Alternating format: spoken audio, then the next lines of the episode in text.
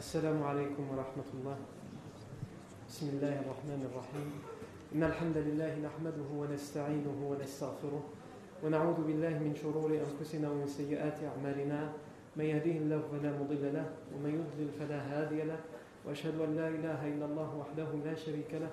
وأشهد أن محمدا عبده ورسوله صلى الله عليه وسلم. يا أيها الذين آمنوا اتقوا الله حق تقاته ولا تموتن إلا وأنتم مسلمون.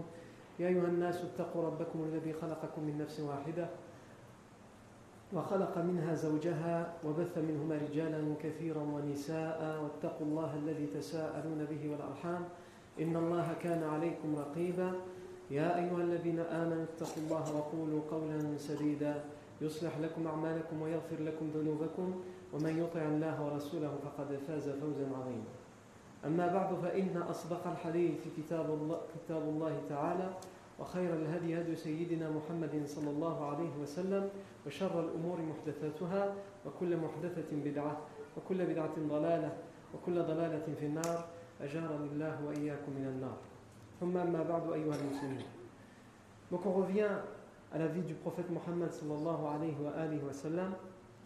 Nous sommes toujours à la dixième année après la révélation. Donc le wa sallam a 50 ans.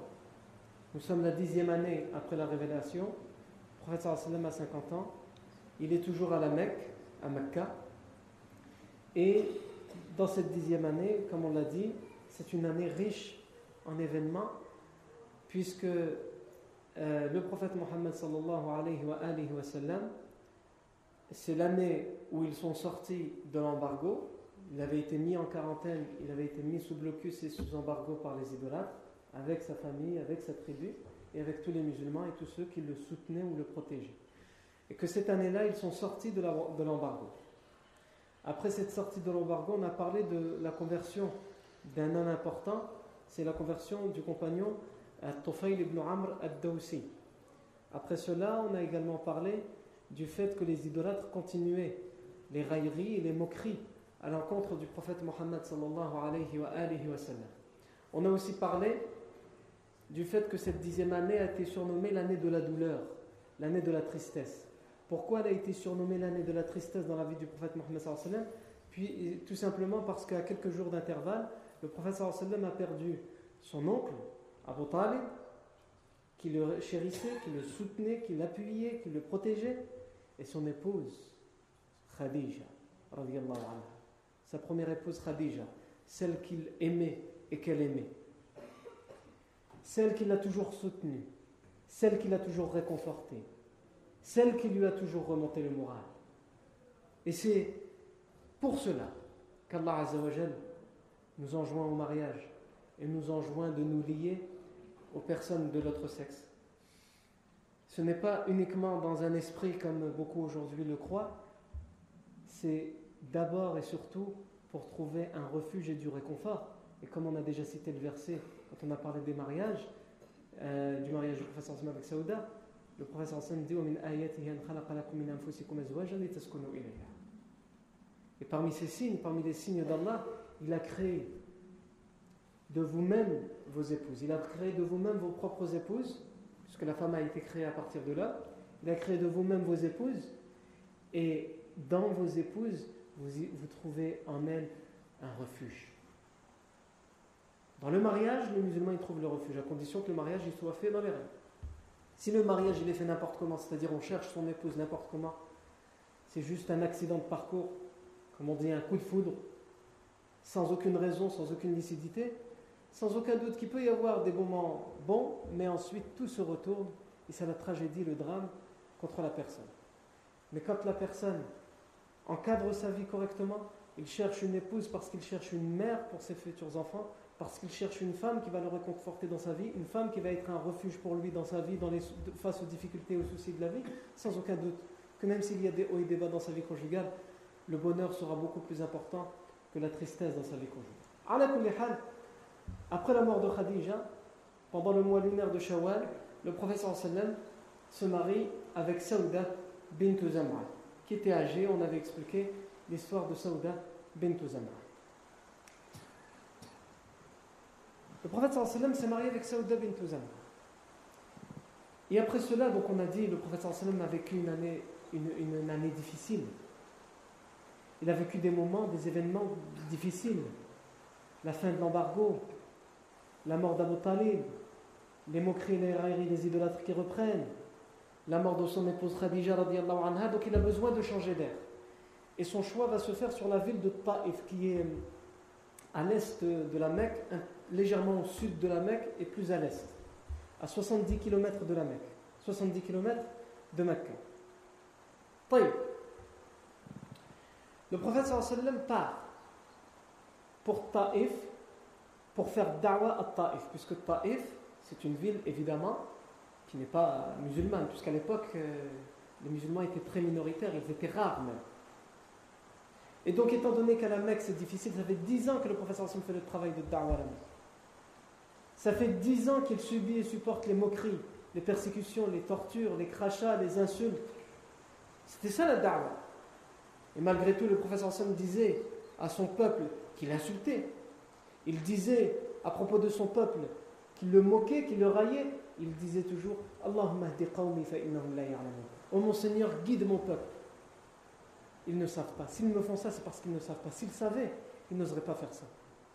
Il avait pitié pour son peuple. Et il espérait toujours pour eux la guider. Parce que c'est son rôle, c'est sa mission. Et ça doit être le rôle et la mission de chaque musulman. Vouloir aider son prochain. Même si en face, il a quelqu'un d'entêté. Même si en face de lui, il a quelqu'un qui pourrait l'insulter, le moquer, lui, il invoque Allah pour lui le professeur va à Taif. Et comme on a, on a dit dans notre méthodologie pour faire le cours sur la vie du prophète Mohammed, il y a des choses qui sont authentiques et des choses qui le sont moins. Commençons par ce qui est authentique dans cette, dans cette sortie de Taif, dans ce voyage à Taif. Il y a un hadith authentifié par l'imam muslim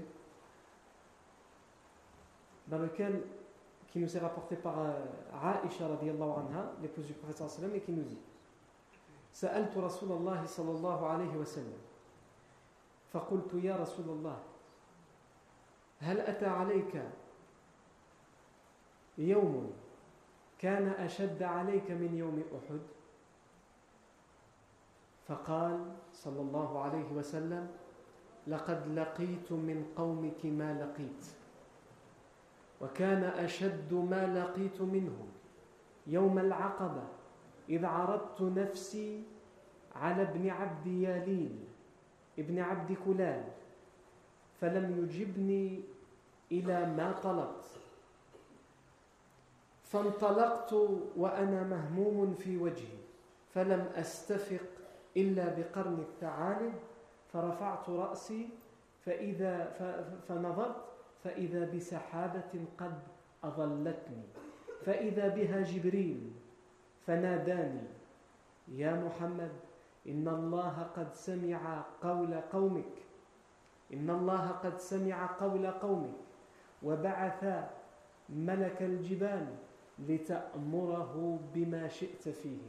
فناداني ملك الجبال فقال فسلم علي ثم قال يا محمد إن الله قد سمع قد سمع قول قومك لك وبعث إليك وبعثني إلي وأنا ملك الجبال وبعثني ربك إليك. فأمرني فأمرني بما شئت. إن شئت أطبق عليهم الأخبشين. فقال له, فقال له رسول الله صلى الله عليه وسلم إني أرجو بل أرجو أن يخرج الله من أصلابهم من يعبد الله ولا يشرك به شيئا Donc ce hadith qui a été authentifié et qui, dans, qui se trouve dans l'authentique de Muslim, il nous dit quoi Il nous dit donc il nous est rapporté par Aïcha. Aïcha radiallahu anha raconte et elle dit J'ai demandé un jour au messager d'Allah sallallahu alayhi wa sallam, je lui ai demandé As-tu eu à vivre As-tu eu à supporter? As-tu eu à subir un jour qui était pire que le jour de Uhud? Le jour de Uhud, on ne l'a pas encore vu. Il va venir plus tard. Puisque ce hadith, en fait, cette question a été posée par Aïcha bien plus tard, des années plus tard, puisqu'à l'époque, là où on est arrivé, le professeur Simi n'est toujours pas marié avec Aïcha. Euh, cette, question, elle va être posée par Aïcha au professeur Sallam. Elle va lui dire est-ce que tu as vécu pire journée que la journée de Uhud?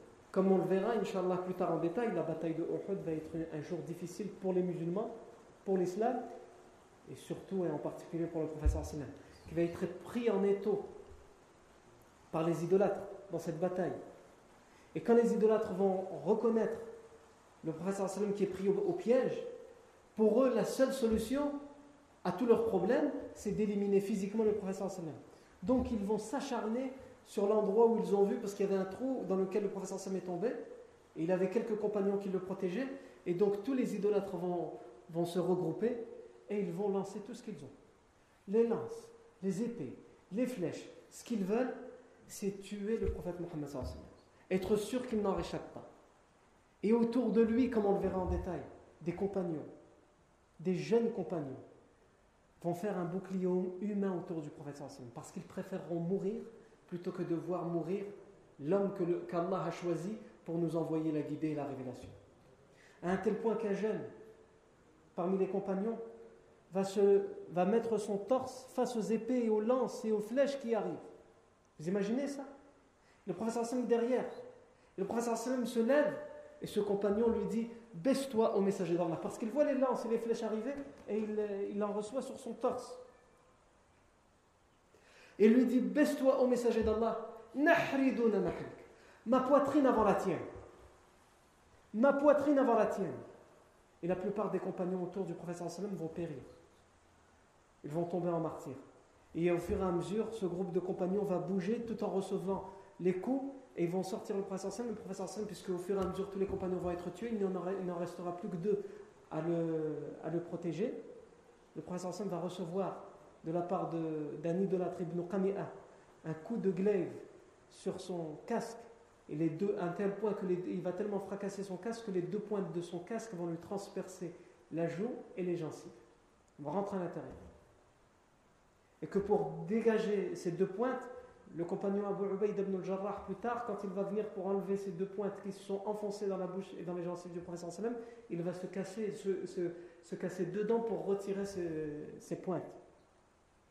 Et aussi, il va recevoir un coup de sabre à l'épaule, mais le professeur sallam aura mis deux armures, donc il ne sera pas blessé, c'est-à-dire avec du sang, mais il sera blessé, et au niveau musculaire, il va avoir une douleur à cette épaule euh, qui va durer plus d'un mois.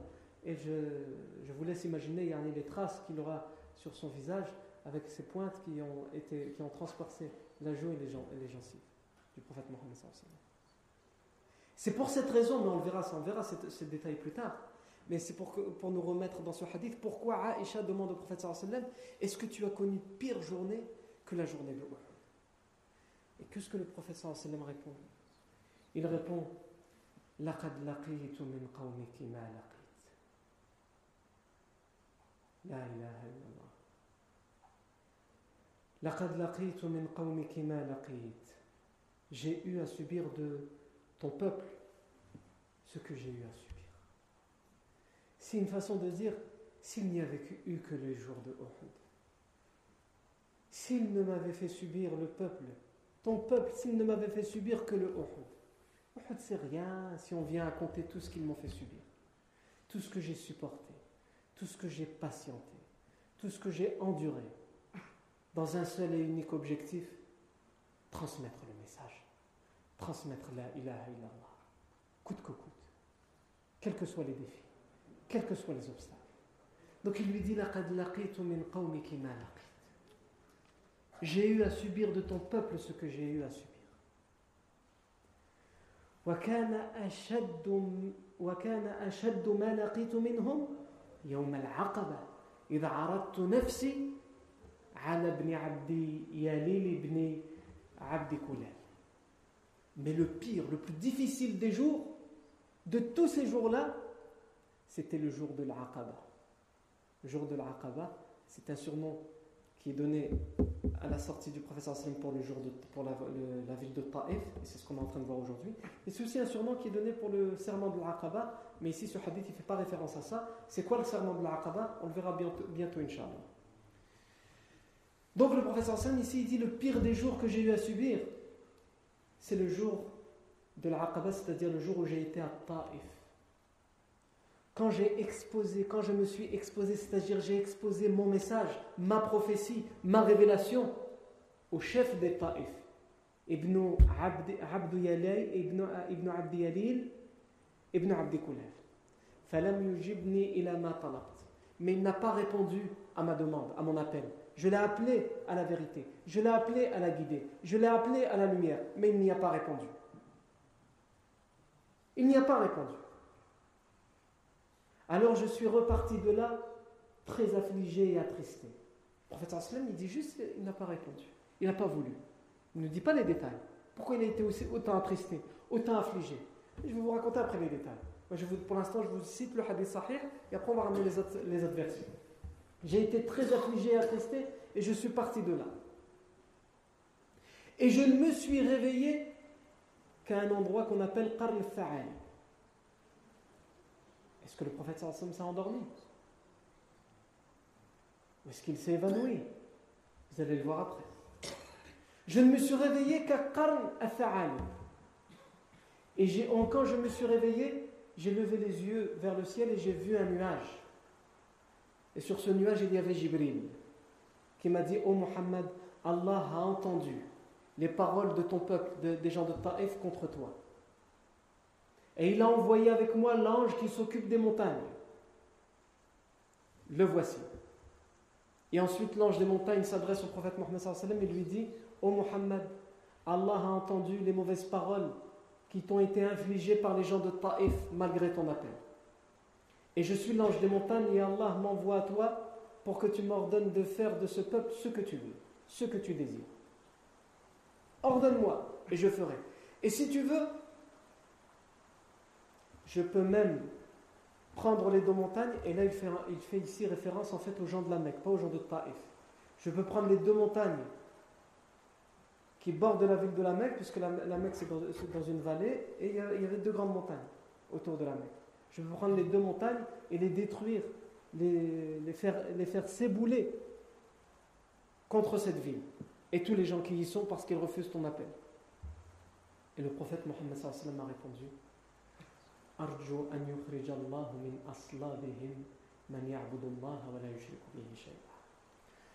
J'espère, j'espère et je garde l'espoir qu'Allah fera sortir de ces gens-là, fera sortir de leur future génération, de leur future progéniture, des gens qui adoreront Allah uniquement et qui ne lui associeront rien ni personne.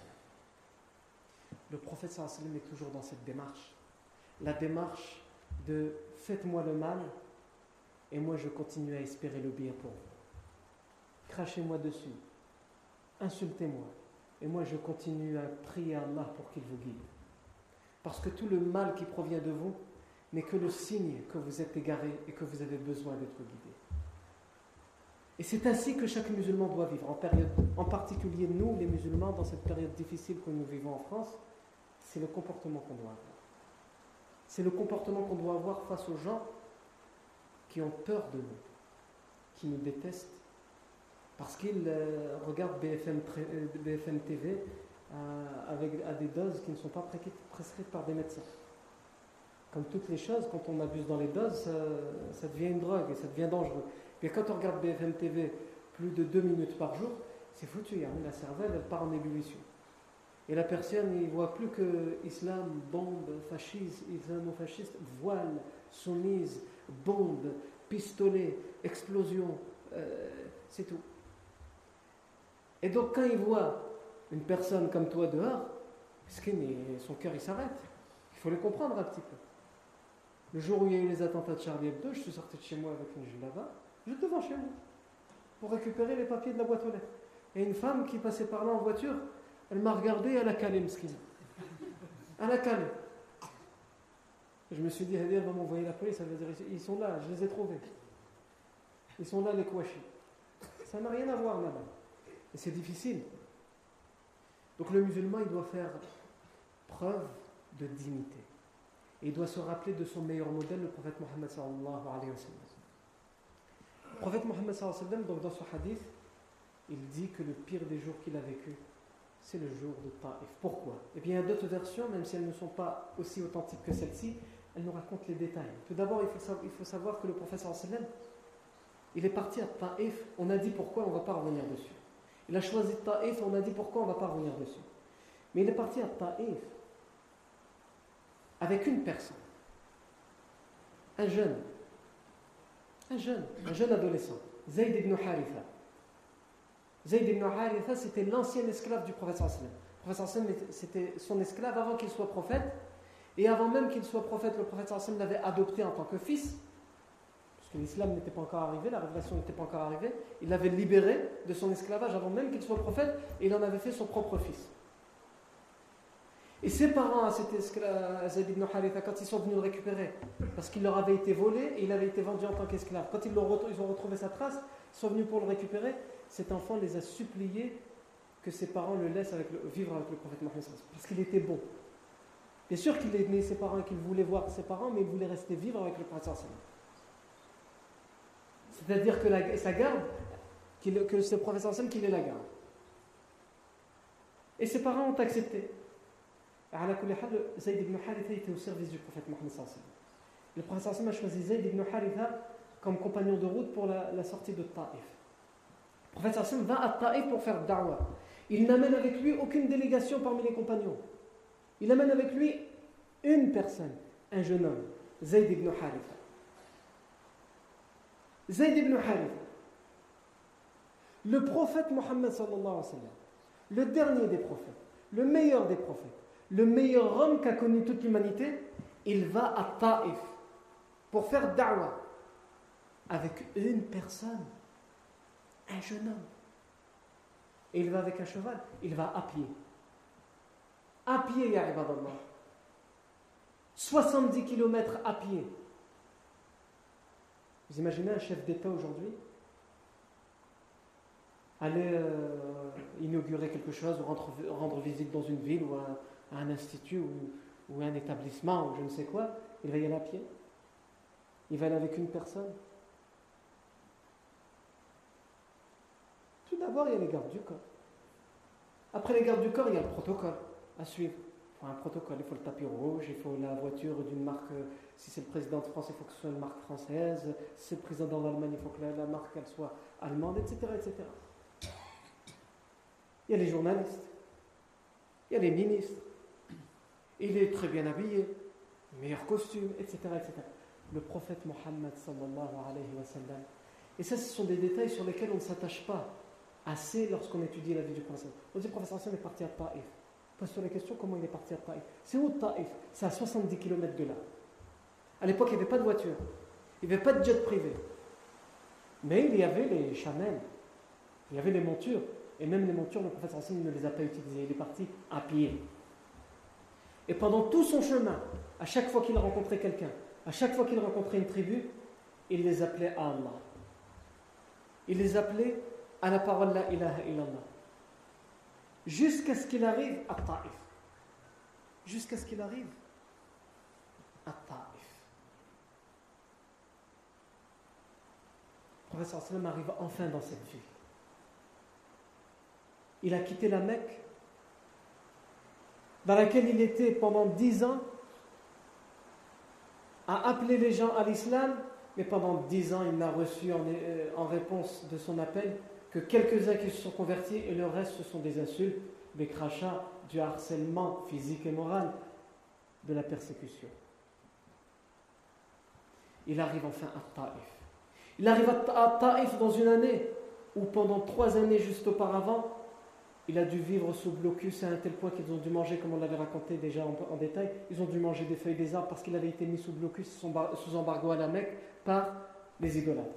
Il arrive à Taïf au moment où il vient de perdre son oncle Abu Talib, au moment où il vient de perdre son épouse Khadija anha, enfin, enfin il arrive à Taif.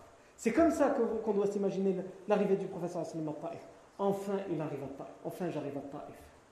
Des nouvelles personnes qui vont peut-être, probablement, m'écouter, comprendre mon appel, comprendre mon message, qui vont être convaincus, qui vont me croire qui vont être différents des gens que j'ai auxquels j'ai eu affaire pendant dix années à la Mecque. professeur Hassan arrive donc à Taif, c'est le dixième année, pendant le mois de Shawwal. Il y arrive à pied avec Zayd ibn Harith. Et il se dirige, on a dit la semaine dernière que la ville de Taif, elle est résidée, euh, elle est habitée par une tribu qu'on appelle la tribu de Thaqif. Et la tribu de Thaqif, c'est deux tribus. La tribu mère, elle s'appelle Thaqif et elle est subdivisée en deux tribus principales. L'une qu'on appelle les Banu Malik et l'autre qu'on appelle les Ahlaf. Et les gens de la Mecque, en particulier la, tribu et la famille du prophète ils ont des liens avec la tribu des Ahlaf. Donc évidemment, le prophète va d'abord vers les chefs Thaqif des Ahlaf. Et ces chefs, ce sont trois frères. Le premier, c'est celui qui a été cité dans le hadith de l'authentique musulman, Ibn Abdi Yalil, Ibn Abdi Kulal, qu'on appelle aussi Ibn Abdi Yalil, euh, Ibn euh, ibn Umayr al-Thaqafi. Son frère, Mas'ud ibn Umayr ibn Amr al-Thaqafi, et leur autre frère, euh, Habib ibn Umayr ibn Amr al-Thaqafi. Ibn Abdi Yalil, Ibn Abdi Yalil, Afwan, Mas'ud et Habib, les enfants de Amr ibn Umayr al-Thaqafi, de la tribu des de la tribu des Naam, des. Ça va, vous suivez, hein De la tribu des Ahlaf. Quelle réponse à, son appel ils vont faire? Déjà, le chef de cette tribu, c'est le premier, le plus grand des frères, celui qui a été cité dans le hadith de Muslim, Ibn Abdi Ibn Amr ibn Umar al-Thaqafi. Taif, comme on l'a dit dans l'authentique de Muslim, ils ne vont pas lui répondre. Ils vont refuser. Mais ça ne va pas s'arrêter juste là. À Taif, ils vont toujours être des, des entêtés dans leur hostilité contre le prophète À un tel point que quand toute la péninsule arabique, que quand même la ville de la Mecque, elle va se convertir à l'islam, ils vont être libérés, eux, ils vont refuser catégoriquement. Et ils vont même tendre une embuscade au prophète sallam et à son armée, bien des années plus tard, on verra plus tard, ce sera la bataille de Hunayn. Et le prophète sallam va assiéger la ville de Taif. Et les compagnons vont lui dire Invoque Allah contre eux. Ça fait des années qu'ils nous, nous en font voir de toutes les couleurs. Et le prophète sallam va dire Allahumma Taqif. Oh mon Seigneur, guide Taqif. Eux, ils demandent des, prières contre eux. Ils disent Oh, oh messager d'Allah, invoque Allah pour qu'il fasse descendre sur, le, eux le châtiment. le prophète sallam dit Oh mon Seigneur, guide-les. Oh mon Seigneur, guide-les. Et ce n'est que plus tard, lorsqu'ils vont voir que tout le monde, il reste que plus que, plus que, qui font les imbéciles autour des statuettes. Tout le monde s'est converti à l'islam, il ne reste plus que Taif. Et c'est bien euh, juste à ce moment-là, une année avant la mort du prophète sallam, ils vont envoyer une délégation avec qui? Avec cet homme qui est cité dans le hadith. Ibn Abdi Yalil, Ibn euh, Kulayl, ou comme on a dit, il est aussi appelé Ibn Abdi Yalil, Ibn Amr, Ibn Umayr al-Thaqafi. Il va aller voir, il va aller, il sera à la tête d'une délégation de et il va aller voir le prophète Mohammed à. Il arrive. Après toutes ces années, tout ce qu'ils lui ont fait subir des Taif. Alors qu'il a lui-même dit à Aïcha, il y a eu pire que Uhud. la pire des journées que j'ai eu à subir, c'est avec les Thaqif, avec Taif. Il va les accueillir. Il va les honorer. Il va leur faire une grande tente, il va leur monter une grande tente à l'intérieur de la mosquée pour les héberger. Et tous les jours après l'achat, il leur donnait du temps pour euh, parler avec eux et pour répondre à leurs questions. Et à aucun moment, à aucun moment, il ne va leur faire référence au passé, à tout ce qu'ils ont eu à lui faire subir. À aucun moment, il va, il va leur dire si nous on était à la place du professeur, qu'est-ce qu'on aurait fait? Vous êtes venu maintenant. Hein? Vous croyez que j'ai oublié? J'ai oublié quand vous m'avez craché dessus, j'ai oublié quand vous m'avez insulté, j'ai oublié quand vous m'avez tendu l'embuscade à j'ai oublié quand, quand, quand, quand. Maintenant vous êtes venu, hein Allez, embrasse le pied. Non. Allez, rentre par terre, plus bas. Il faut que tu creuses là parce que tu n'es pas encore assez bas. Abadan. Le prophète ne fera aucun moment référence au passé. Il va répondre à leurs questions. Il faut dire on est bien compris que tu nous appelles à cette vérité, mais on est d'accord, mais à une condition. Allez-y, c'est quoi votre condition? On veut bien se convertir à l'islam, mais notre condition, c'est qu'on a le droit de continuer à boire du vin. Parce que quand même, le vin, c'est pas mal. on veut se convertir à l'islam tout en continuant la fornication d'adultère, parce qu'on trouve que ça aussi c'est pas mal. Le professeur sallam il a Non? Qu'est-ce que vous avez encore comme condition? On voudrait se convertir à l'islam à condition qu'on puisse continuer les intérêts l'usure, faire des, des, emprunts à intérêt. Quand quelqu'un vient nous demander de l'argent, on, lui prête, mais il doit nous rendre encore plus avec des intérêts. Les intérêts sont imposés dans l'islam. On gagne notre vie avec les intérêts. Il faut que tu, nous laisses ça. Pas Et quoi encore? Et aussi, nous, on a une divinité importante qui s'appelle l'être. On voudrait continuer à tourner autour quand même. J'ai bien, vous ne voulez pas devenir musulman. Et aussi la prière. S'il y a moyen de la mettre de côté, la prière, euh, ce serait bien. Le prophète Mohammed avec hikmah, il leur a parlé. Et chaque jour à l'achat, il leur ramenait plus d'arguments, il répondait à leur euh, réticence. Et au bout de quelques jours, ils vont dire nous acceptons sans aucune condition. On arrête. Et à partir de ce jour-là, la tribu de Taïf va être une tribu exemplaire. Ça va être les derniers parmi les grandes tribus arabes à se convertir, mais à partir de ce jour-là, ils ne vont plus jamais s'aimer. À un tel point que de grands hommes, de grands savants, ils vont sortir de cette tribu. À un tel point qu'après la mort du prophète, donc juste une année après, des grandes tribus de l'Arabie Saoudite, de la péninsule arabique, des grandes tribus vont profiter entre guillemets de la mort du Hassan pour dire bon bah ceux qui avaient ceux qui s'étaient convertis juste par peur ou juste par intérêt, ils vont dire le prophète est mort, bah c'est tout. Nous on n'est plus musulmans. Ou ceux qui vont se dire il y en a qui vont se dire faux prophètes, il y en a qui vont suivre des faux, faux prophètes comme Moussaïlim Matul Kadher. On le verra Inch'Allah plus tard. Eh bien, ceux de qui on avait le, plus à craindre, qui retournent leur veste, c'est les Taïf. Parce qu'on voit bien qu'ils ont été les derniers à se convertir. On voit bien qu'ils ont eu du mal, ils viennent en disant on veut continuer l'adultère, le vin, etc., etc. Et pourtant, à cette période-là où plein de tribus, beaucoup de tribus vont, entre guillemets, retourner leur veste, la tribu de Taïf va rester ferme et ils vont, ils vont même être les premiers défenseurs de l'islam. Donc il ne faut pas juger les gens. Certains ont besoin d'un mois pour comprendre et se convertir.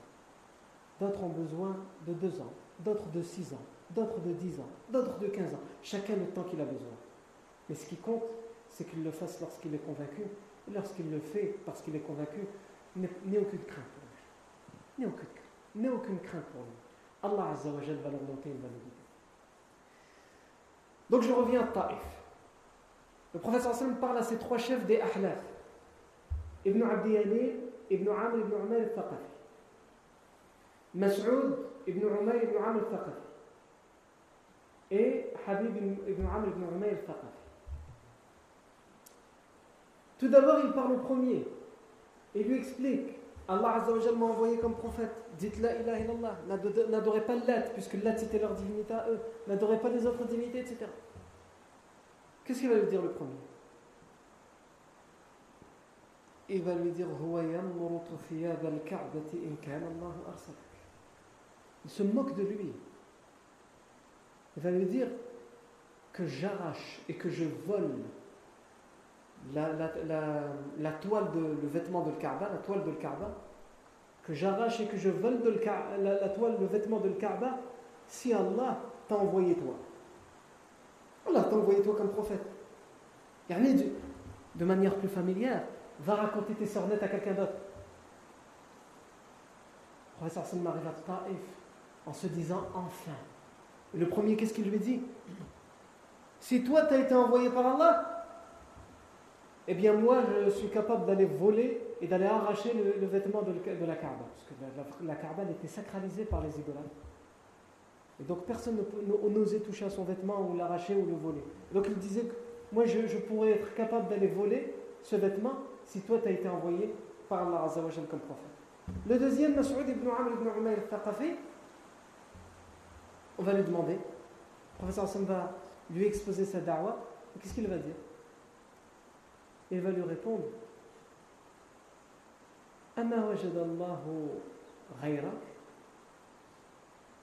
Allah n'a trouvé personne d'autre que toi. C'est toi qui l'as choisi comme prophète. Il se moque de lui ouvertement. il se moque de lui ouvertement. Allah, il n'a trouvé personne d'autre que toi. Pourquoi? Parce que, comme je vous ai dit, le professeur Sam était humble, modeste. Il est venu avec Zayd ibn Haritha. Il est venu avec des vêtements modestes, des vêtements humbles. Il est venu sans aucune délégation. Si, pour eux, si Allah y envoie un prophète, ça va être un roi, ça va être un empereur, ça va être un chef, ça va être un notable, ça va être une élite. Donc il lui dit Allah, il n'a trouvé personne d'autre que toi. Troisième chose, Troisième personne, Habib ibn Amr ibn Umayr al-Thaqafi. Lui, qu'est-ce qu'il va répondre au prophète sallallahu Il va dire Wallahi la ukallimuka abada. Je jure que je ne te parlerai jamais. Pourquoi? Pourquoi? Il va expliquer. In kunta rasulan haqqa la anta la anta a'zamu khatar. La anta a'zamu khatar. لأنت أعظم خطرا من أن أرد عليه وإن كنت تكذب على الله فما ينبغي أن أكذب Il va dire, moi je ne te parlerai plus, plus, je ne te parle pas, moi je te dis rien. Pourquoi Parce que si tu dis la vérité, tu es vraiment prophète, tu es un grave danger pour moi si je te réponds et je rejette tes paroles. Donc je préfère garder le silence. Plutôt que de dire c'est faux ou tu es un menteur, parce que c'est très grave de traiter de menteur un prophète. Et si tu mens au sujet d'Allah, tu n'es pas vraiment prophète, eh bien tu ne mérites pas que je te parle. Parce que tu mens. On va dire c'est parmi les trois la moins pire des réactions. La réaction la plus modérée, même si c'est une mauvaise réaction. Le prophète Hassan va rester dans la ville de Taif pendant dix jours, pendant lesquels il va aller voir toutes les personnes, et en particulier les notables et les élites de cette ville, pour leur faire down. Et il n'aura que les mêmes réponses. La chose que j'ai oublié de préciser, c'est qu'il dira à ces trois personnes, les trois chefs des Ahlaf, il leur dira Si vous faites ce que vous faites, c'est-à-dire si vous restez sur cette parole que vous venez de me dire, alors dissimulez de moi. Ne propagez pas ce que je viens de vous dire. Pourquoi? Parce que le professeur Sim est venu de la Mecque à Taïf en secret.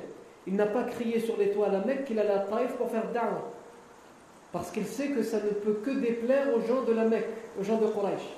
Donc il est venu en secret, il leur dit ne, propagez pas mon information. Mais évidemment, ils vont en parler à Taïf. Et ils vont parler aux gens de la Mecque qu'ils rencontrent.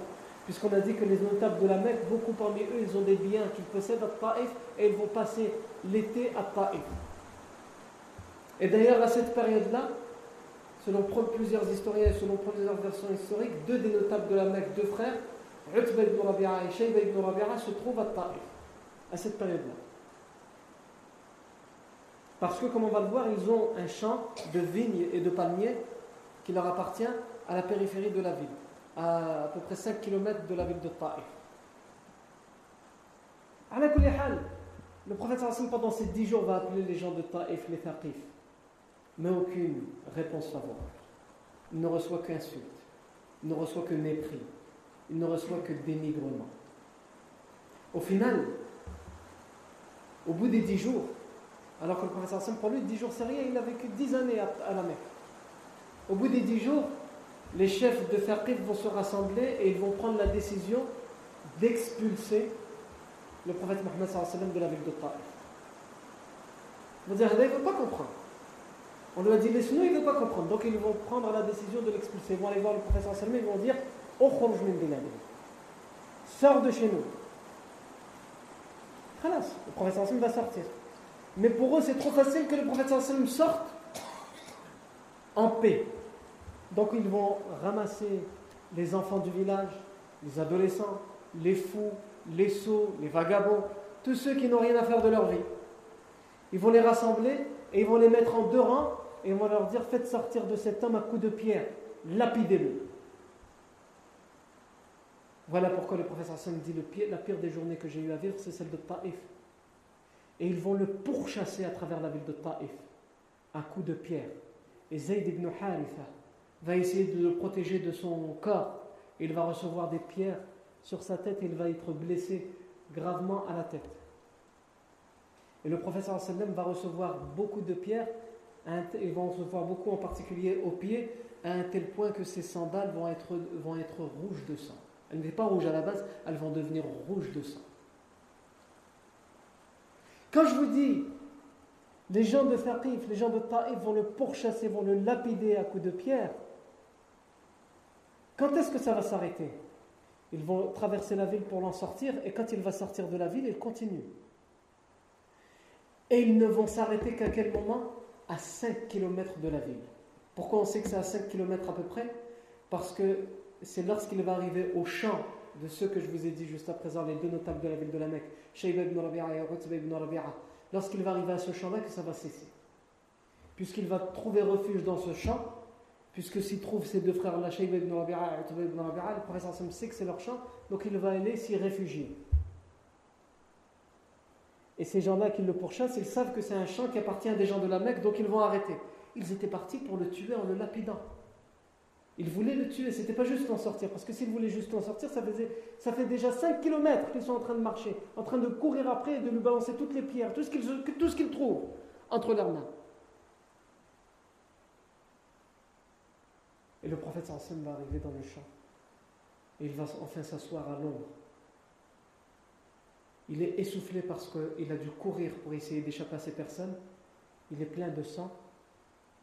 Et son compagnon Zayd ibn Haritha la même chose, mais son compagnon Zayd ibn Haritha qui a reçu des coups plus graves, puisque lui, il, se mettait, carrément son corps pour recevoir les pierres à la, place du prophète Et la seule chose qui attriste Zayd ibn Haritha, vous savez, c'est quoi?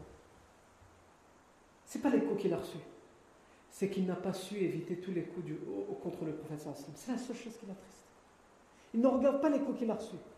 La seule chose qui l'attriste à ce moment-là, c'est de voir que les pieds du prophète sont ensanglantés et qu'il n'a pas su le protéger convenablement. Alors qu'il l'a protégé du mieux qu'il a pu. Mais c'est la seule chose qu'il pense à ce moment-là. C'est On est où nous? On est où nous? Par rapport à l'amour qu'on doit porter pour le prophète Mohammed Par rapport aux sacrifices qui ont été donnés par les compagnons pour cette religion. Zayd ibn Haritha va s'asseoir avec le professeur sallam, il va être au service du professeur sallam malgré ses blessures.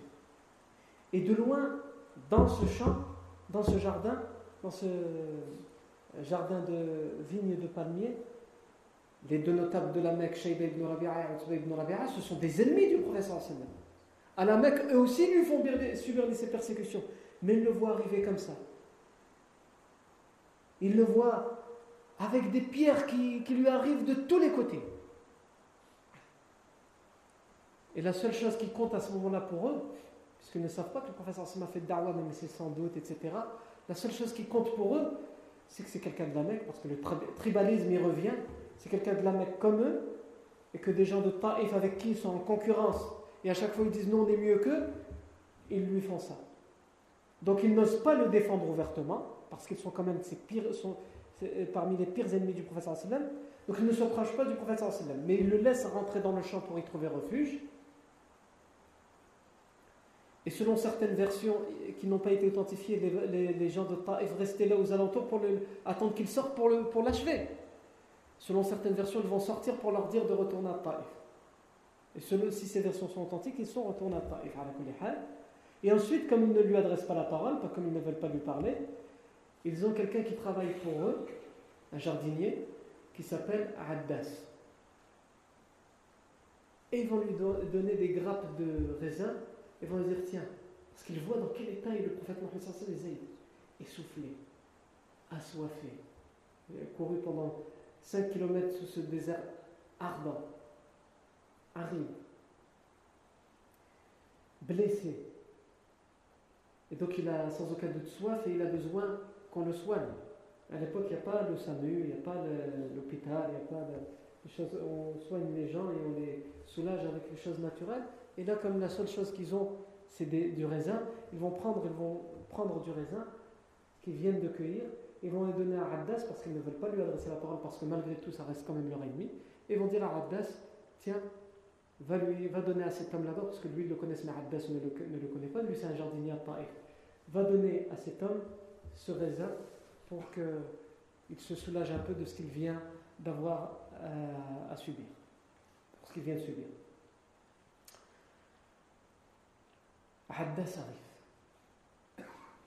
Le prophète Mohammed sallallahu alayhi wa sallam, dans cette position, dans cette position que je viens de vous dire, allongé, où il essaye de trouver du réconfort, du repos, essoufflé, ensanglanté, dans cette position, il est toujours, si on veut faire un langage jeune, il est toujours en mode da'wah. Alors qu'il devrait penser à lui. Il est toujours en mode comment appeler les gens au bien, comment appeler les gens à la vérité.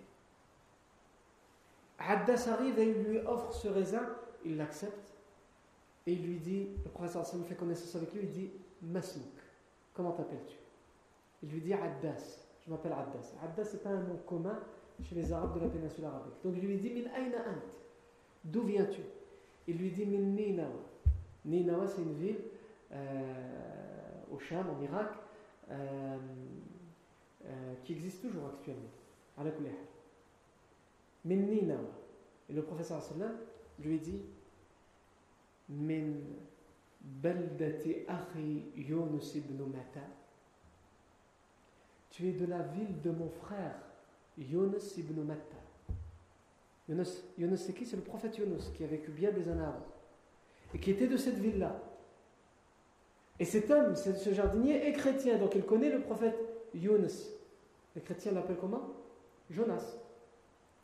Il connaît, il croit en lui, ce jardinier, il est chrétien, parce qu'il vient de Ninawa, donc il sait de qui il parle. Et donc il est étonné, parce que c'est la première fois qu'il voit que quelqu'un connaît le prophète Yunus. Là, ce sont des Arabes, ce sont des idolâtres à qui il a eu affaire. Personne ne connaissait le prophète Yunus. Donc il lui dit oh, Ta'rif Yunus Il dit Oui, c'est mon frère.